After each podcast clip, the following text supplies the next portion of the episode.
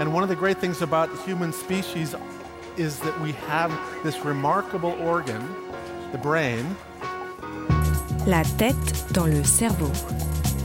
Biologie, cervelle, synapses, neurosciences, physique. The human brain really is the most unique gift of our species. Avec Christophe Rodeau.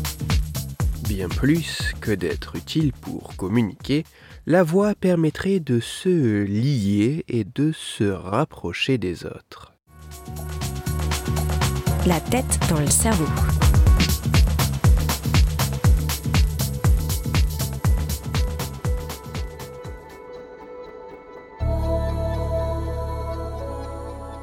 Médias sociaux, chat, vidéo, SMS, email, téléphone, dans une société hyper connectée, il est assez aisé à chaque instant de pouvoir entrer en contact avec l'autre sans être physiquement face à face.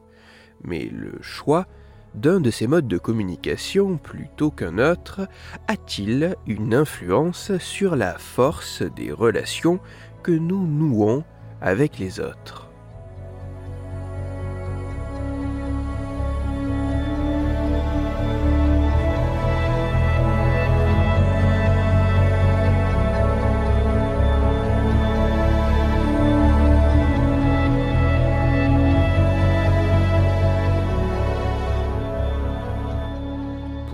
De savoir si le choix du moyen de communication à distance sélectionné pour entrer en contact avec une autre personne pouvait avoir un impact sur la relation établie entre deux individus, des chercheurs états-uniens ont mené différentes expériences avec plusieurs centaines de volontaires.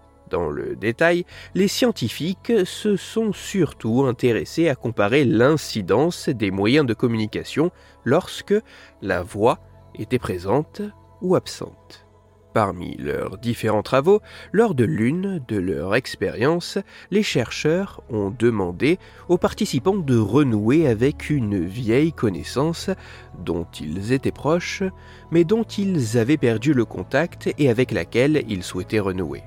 Les scientifiques ont ensuite réparti de manière aléatoire les participants en deux groupes pour que chaque volontaire reprenne réellement contact avec cette vieille connaissance, soit par téléphone pour la moitié d'entre eux, soit par email pour l'autre moitié.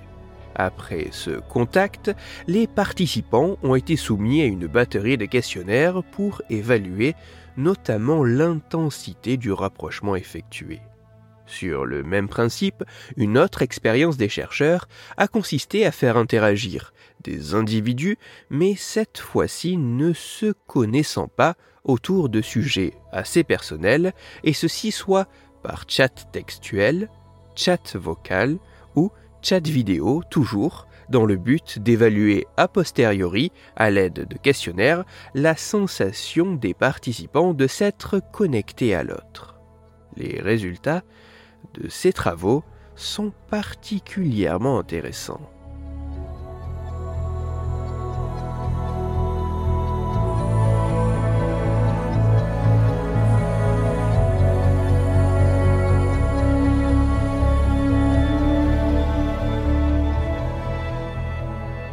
Interagir avec ou sans utiliser sa voix, ne semble pas avoir la même incidence sur les contacts que nous pouvons établir avec les autres. Parmi les différents résultats des études menées par les chercheurs, l'expérience qui a consisté à remettre en contact d'anciennes connaissances, soit par mail, soit par téléphone, semble faire apparaître que les personnes qui se sont contactées par téléphone déclarent en moyenne avoir ressenti un lien légèrement plus fort et un sentiment de connexion significativement plus important avec l'autre comparé à ce que déclarent les personnes qui se sont contactées par mail. De manière assez comparable, dans l'expérience qui a consisté à faire interagir des individus ne se connaissant pas, il semble apparaître que en moyenne, les participants se sentent plus proches de leur partenaire lorsqu'ils ont communiqué par le biais d'un dispositif utilisant la voix que lorsqu'ils ont utilisé uniquement du texte. De plus, il semble que l'ajout d'indices supplémentaires, en plus de la voix dans la condition utilisant la vidéo, n'a pas augmenté le sentiment de connexion par rapport à la condition utilisant la voix seulement.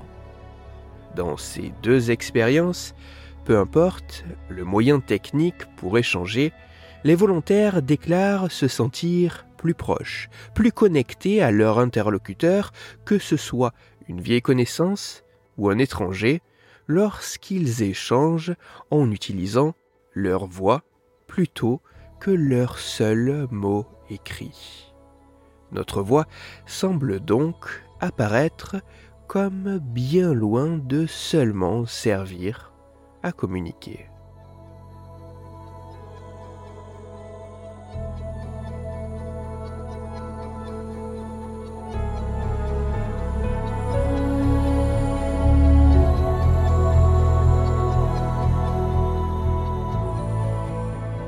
Médias sociaux, chat vidéo, SMS, email, téléphone, dans une société hyper connectée, il est assez aisé à chaque instant de pouvoir entrer en contact avec l'autre sans être physiquement face à face.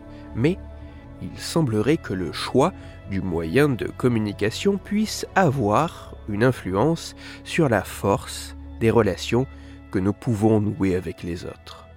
Plus que de s'arrêter sur le choix d'une solution technologique plutôt qu'une autre, ce qui semble apparaître comme central pour favoriser le lien, pour renforcer notre connexion avec l'autre, pourrait être la présence de notre voix, notamment par les pauses ou les variations de ton.